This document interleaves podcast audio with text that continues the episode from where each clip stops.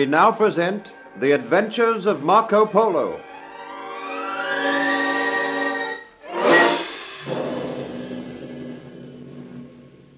Marco Polo and his companions continued their journey towards Pekin, the capital city of China. Eventually, they arrived at the gates of Pekin. Then Marco Polo said farewell to the Princess Ilana and gave her a ring, telling her that if ever she had need of him, to send him that ring. Then he returned to the gates where his father and uncle were waiting. The three Venetians knew that death might be waiting for them on the other side of that gate, but they boldly told Captain Nadu to beat upon the huge bronze gong which hung beside the gate. The captain beat upon the gong with the hilt of his sword. Its deep notes reverberated through the still air.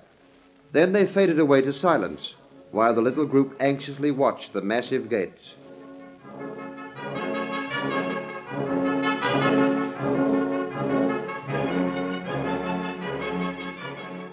You beat upon the gong, Captain Nadu. When will the gates open? In a moment. Be patient, Marco Polo. Are you so anxious to rush forward to your doom? Oh, do not be so sure that we are going to our doom. We are armed with swords. We can fight to save ourselves. Do not draw your sword, Marco.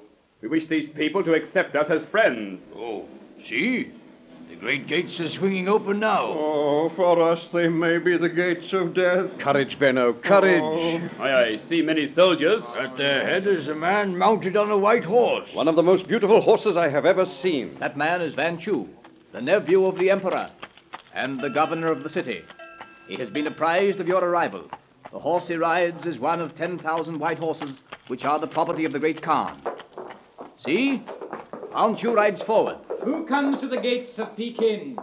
Who dares to enter the city of the great Kublai Khan? Excellency, most noble governor of the city, I prostrate myself before you. I am Captain Nadu of the court of the Khan of Persia. I bring a bride to the great Kublai Khan. I bring the Princess Zilana. She waits now to enter the city. It is well.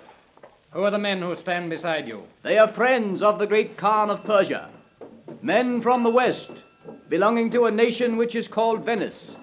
They desire to make obeisance, to win the friendship of the great Khan.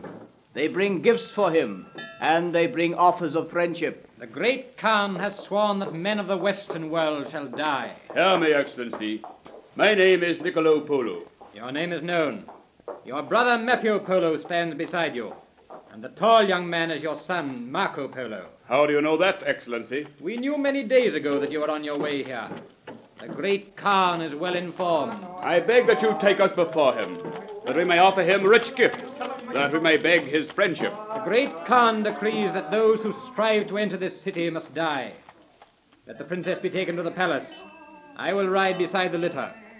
Let these four men of the Western world be seized and imprisoned until such time as the Khan decrees their death. They shall not seize me. Who lays a hand on me dies. Peace, Marco. Sheath your sword. Struggle against the soldiers and you will die now. Oh, I knew that we would die. I commend my soul to the one above. I have lived a sinful life. Silence, Benno. We are not yet to Oh, die. yes. Are we not to fight for our lives, Father? The great Khan may yet consent to see us. If it be his will to place us in prison, then let us go there, until such time as he is ready to grant us audience. See, Excellency, my bearers carry many gifts, which I wish to place before the Khan. The Khan will see your gifts, but you will never see the light of day again. Take them. Let them be imprisoned.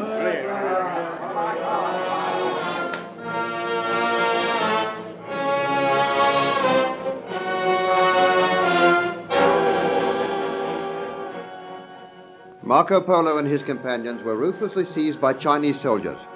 Then they were dragged hastily through the streets, having very little time to observe the strange wonders around them. Their only impression was of crowded streets, scurrying people, and the chatter of many tongues.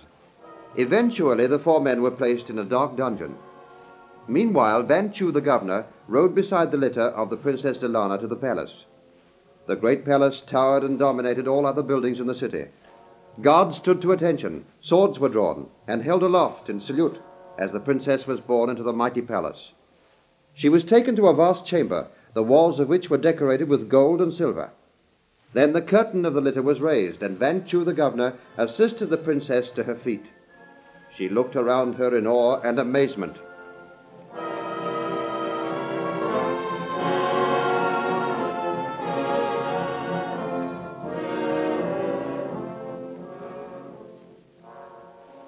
You are now in one of the small audience chambers of the great Khan's palace. Soon he will come to speak with you. I thank you for bringing me here, my lord. But may I not go and attire myself in fitting garments to greet the great Khan? You will learn that when the Khan gives orders, they must be obeyed. He ordered that you should be brought to this chamber to wait here with me until his most high and excellent person should take pleasure in speaking with you. Bow down before him when he enters, and speak not until he addresses you. I will obey, my lord. Soon those great doors of beaten gold will be flung open. Through those doors will come the ruler of the world, the great Kubla Khan. If you find favor in his eyes, he will wed you. And if I do not find favor in his eyes? Then he will bestow you on one of the lords of his court. He might even bestow you on me. But methinks you will find favor in his eyes. Even through your veil I can see that you are beautiful, my lady.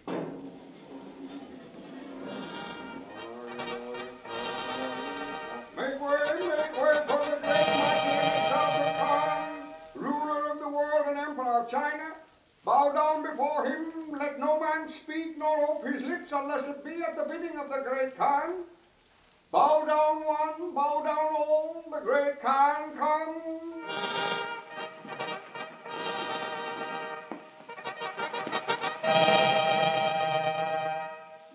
You may rise, Vanchu. Uh, tell me what took place. Most High, Princess Zelana of Persia lies prostrate before you. O most high and excellent Majesty, she was brought here by a captain of the Persian guards and handed over to my care in accordance with your commands. I brought her to the palace. She now awaits your orders. It is well. Let the lady rise. You may speak, princess. Most High, I have journeyed many miles in the hope that I may find favor in your eyes. I bring your loyal greetings from your brother, the Khan of Persia. My brother has served me well. Turn your back to me, Vanchu. I am about to raise the gossamer veil which hides the face of the princess. It shall be as you command, most excellent Majesty. Let me look upon you, princess.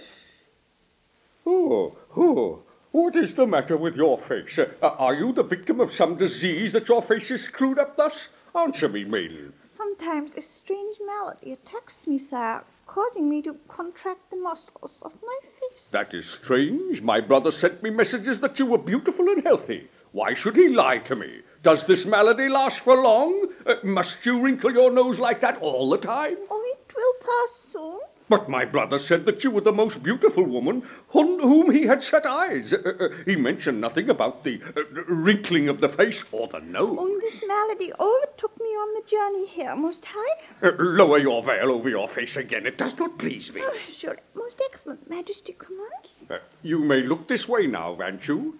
I do not know whether I will marry this woman. Should she not meet with your pleasure, Most High, may I ask for her hand? I have not yet decided whether I will marry her. She will be placed under the observation of the court physician. He will tell me whether this malady can be cured. I have to report that four men of the Western world accompanied the princess to the gates of Pekin. They looked for dangerous men. We want no Westerners here, Most High. You have decreed that foreigners shall be put to death if they strive to enter your city. That is my decree. Where are these foreigners? They were placed in a dungeon to await your orders. Say but the word, and I will order their heads to be struck from their bodies, that their bodies be hurled through the gates as a lesson to all foreigners. The foreigners shall die. Let my decree be carried out. They shall be beheaded and their bodies hurled through the gates. That order shall be carried out at once, Most High. A moment, Most High. May I speak? You may not speak unless the Emperor addresses you. But I have something to say to the Emperor. Speak, child. What would you say to me? These four men rendered great service to the Khan of Persia. They helped him to overthrow a wicked robber known as the Old Man of the Mountains. They are brave, good men. They bring you rich gifts and a message from a great ruler who is known as the Pope. I beg that you hear them, Most High. The Emperor does not wish to hear from foreigners. Do these men speak our language? What they do, Most High? They have traveled in many lands, and they know many languages. They are brave, resourceful men, and they wish to offer you their services. Bid His Excellency to turn his back to us again. Erase my veil once more, then look upon my features. Uh, turn away, Vanchu. Turn away. Turn away. Let me look upon the maiden's features. Now, maiden, we shall see. Oh, you are beautiful, more beautiful than any woman I have ever seen. Uh, and yet that malady may return, that, uh, that sagging of the mouth, that wrinkling of the nose. But it may not return, O Most High. Now look into my eyes and know that I speak the truth. The four foreigners have come here on a friendly mission. They are brave men. They did service to your brother, the Khan of Persia, by bringing about the defeat of the old man of the mountain. They did service by saving my life from the Coronas, the wicked robbers of the desert. They have risked everything so that they might speak with you to win your friendship. I beg you spare their lives. Speak to them first. Then, if your heart is still filled with hatred against them, they shall die. Ah, you plead very well, maiden. Uh, uh, lower your veil. Uh, now, Van Chu, here, Van Chu, come here to me. What is your advice? Shall I uh, slay these men or not? Heed not the pleas of the princess, Most High. We want no foreigners here. These men are dangerous. One tried to struggle, drew his sword, and threatened to kill one of your soldiers. Oh, soldiers. hear me, Most High. These men come from a strange country called Venice, a country which is built on water and where the people go about their daily tasks in strange boats. They have seen many wonders of the world, and what they have to tell will bring pleasure to the ears of the Most High and Mighty Kubla Khan. A city built on water? That cannot be. A fanciful tale. Tis true, I swear it, and it must be a wondrous city. I would like to hear more of this city. I'm always interested in wonders of the world, wonders which are not possessed by Kubla Khan. The lives of these men shall be spared for the time being, Van Chu. Uh, let them all be brought before me now. But, Most High, is it not unwise? Kubla Khan has spoken. I do not give orders twice. I have said that the men will live until I have spoken with them. Go now and bring them before me. Go, go, go.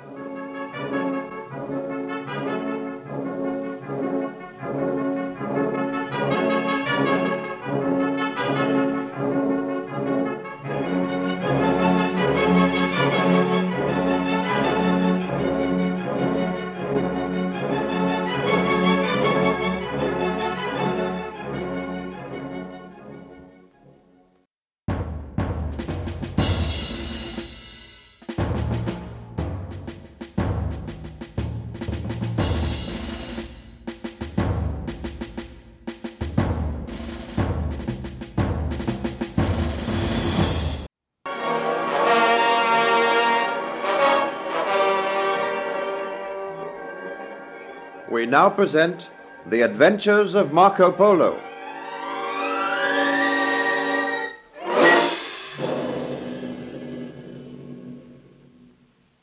Marco Polo and his companions arrived at Pekin, the capital city of China. They entered the great gates of the city, and they were immediately arrested on the orders of Van Chu, the governor. They were placed in a dungeon, while the Princess Zelana was taken to the palace of the great Kubla Khan. The Khan looked upon her features, but she twisted her face and grimaced in an endeavor to make herself ugly, so that the Kubla Khan could not make up his mind whether to marry her or not.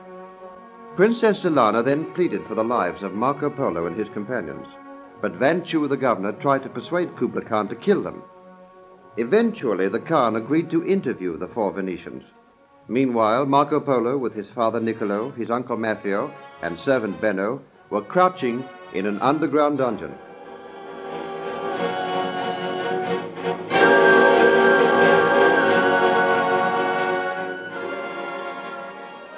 It seems to me that our journey to China has ended in disaster. All we will see will be the four walls of this dungeon. A most uncomfortable dungeon, I must say. The ceiling's too low. Much too low. I cannot stand up straight.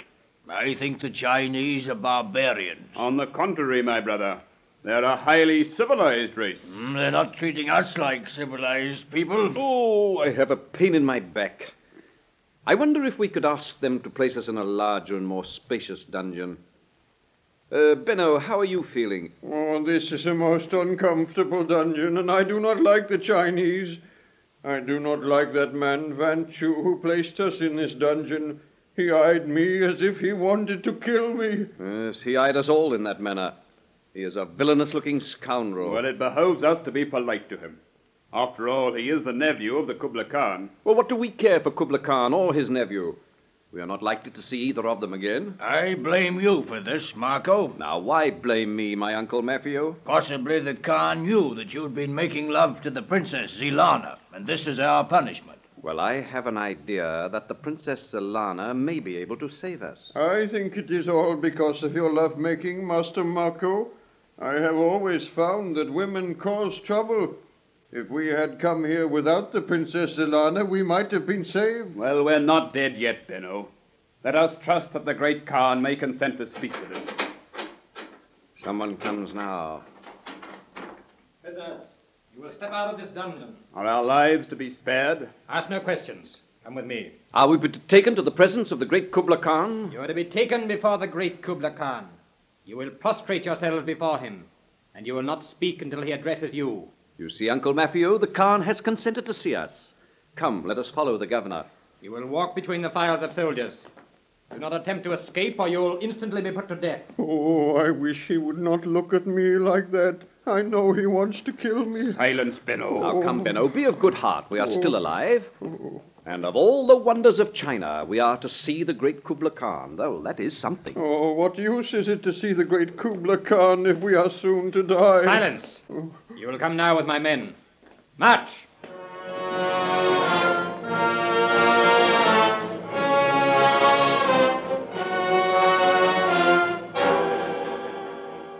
Marco Polo and his companions were led from the dungeons into the palace of the great Khan. They passed through the gardens, observing the beautiful parks, tame deer, and the hawks which wandered the grounds.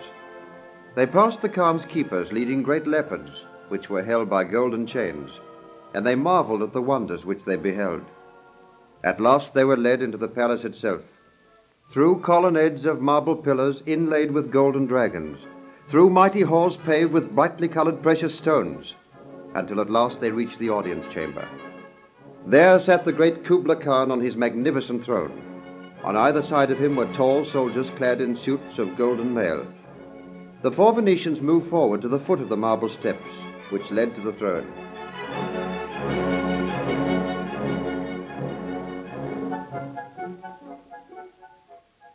Most noble, high, and excellent Khan, ruler of all the world, emperor of the blessed people, before you stand four Venetian prisoners, white men who have dared to penetrate the most magnificent of cities.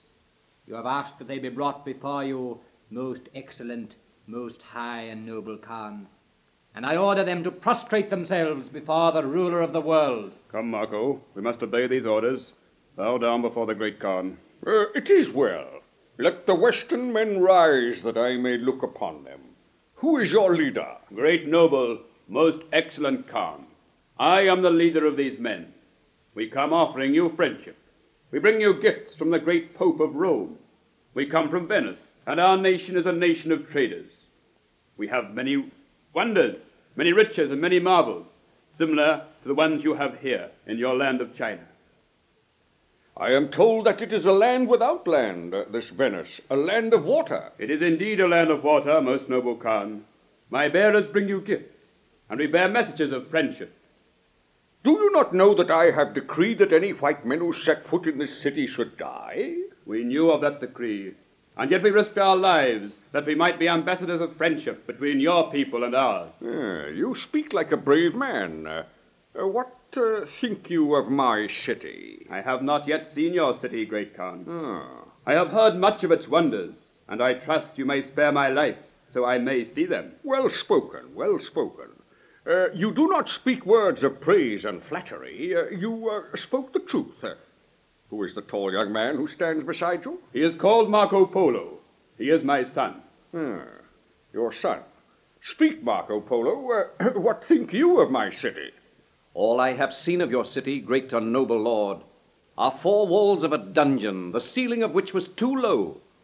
There was nothing about the dungeon which I liked.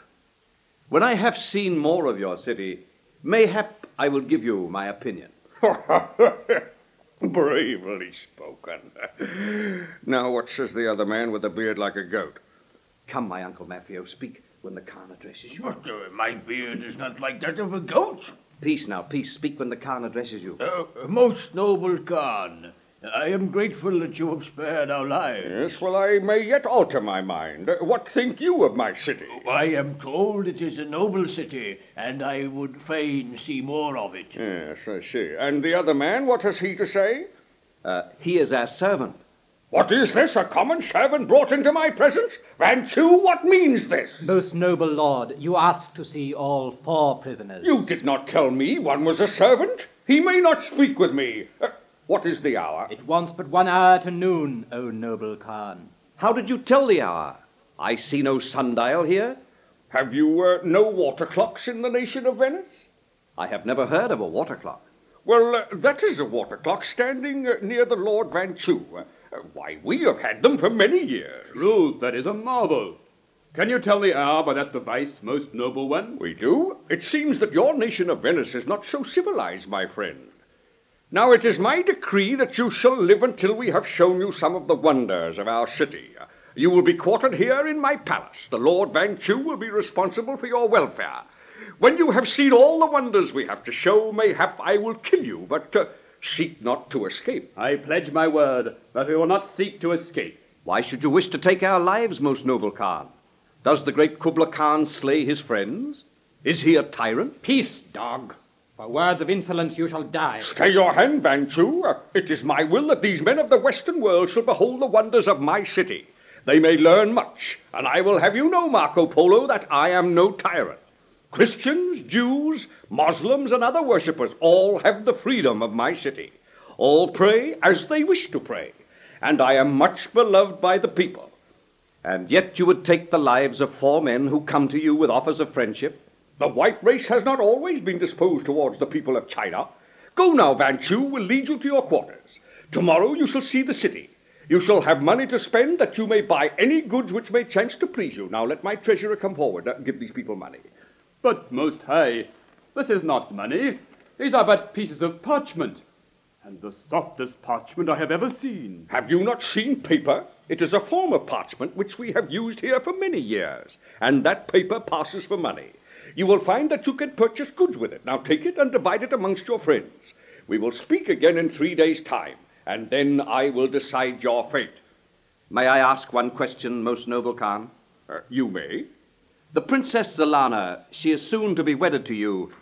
With this money which you have given us, may I buy her a wedding gift? Well, I, I am not sure whether I will wed the princess. She has an affliction of the face which does not please me. Still, uh, that is no affair of yours. Now follow where my officers lead you. The audience is at an end.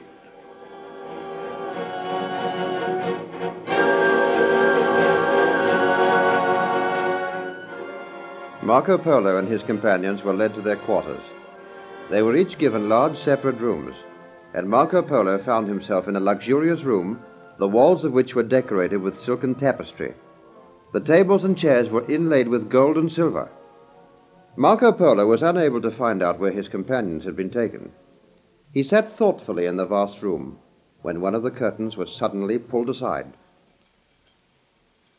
Who comes? Marco Polo, have you forgotten me so soon? Zilana. Why, what do you here? Well, I am free to roam the palace at will. I have a woman's cunning. I found there were two ways of entering this room. One entrance is guarded, but the other is not. Oh, you should not have come here, Zilana. Why, if they find you, if they find you, well, I may be killed and you may be killed. No. Hear me, Marco Polo. I have news of great import for you. News? I have found a plan by which you may win the friendship and the gratitude of the great Khan.